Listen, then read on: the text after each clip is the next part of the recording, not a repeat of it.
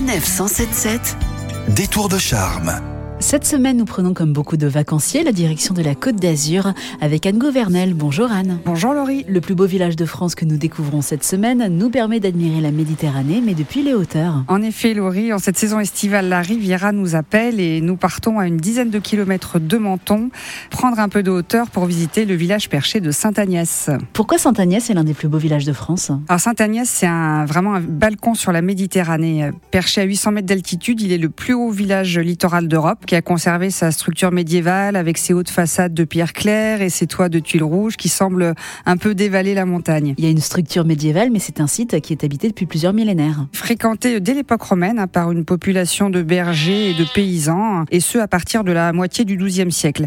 Ainsi apparaissent vers 1150 le nom du village, puis vers 1180 celui d'un château appartenant au comté de Vintimille. Il faut euh, aller jusqu'au sommet du village pour découvrir le site du château. On y trouve un jardin médiéval remis au goût du jour par euh, l'association des peintres du soleil.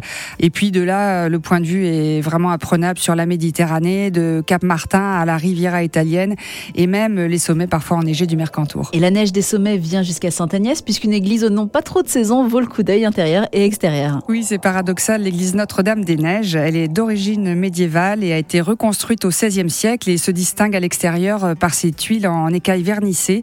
Et à l'intérieur, elle abrite un tabernacle en bois doré placé sur le maître-autel ainsi que deux lustres de la cathédrale de Monaco, euh, offert en 1971 par le prince régnier et la princesse Grace de Monaco eux-mêmes. Et on retrouve un bâtiment symbole de guerre très bien conservé. Le fort de la ligne Maginot, euh, creusé dans le roc, euh, qui constitue l'un des ouvrages les mieux conservés de la ligne Maginot, ainsi qu'un lieu de mémoire et de visite incontournable. On y découvre 2000 mètres carrés de galeries et de salles, ainsi qu'une scénographie qui explique notamment comment 300 à 400 hommes y étaient hébergés en complète autarcie durant trois mois. Anne, on peut faire également une randonnée qui nous permet de rejoindre le bord de mer. Le chemin de Sainte-Agnès, c'est un itinéraire de deux heures en allée simple qui s'effectue à pied ou à dos d'âne et qui permet de relier le village à Menton par le col de garde. Dimanche prochain, Sainte-Agnès célèbre la plante emblématique de la région. C'est la fête de la lavande. Chaque année, fin juillet, tout le village se réunit autour de cette euh, plante emblématique de la Provence.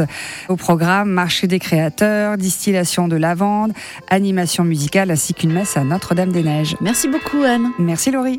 Sainte-Agnès dans les Alpes-Maritimes est à retrouver sur le site lesplusbeauxvillagesdefrance.org et dans le guide des plus beaux villages édité chez Flammarion.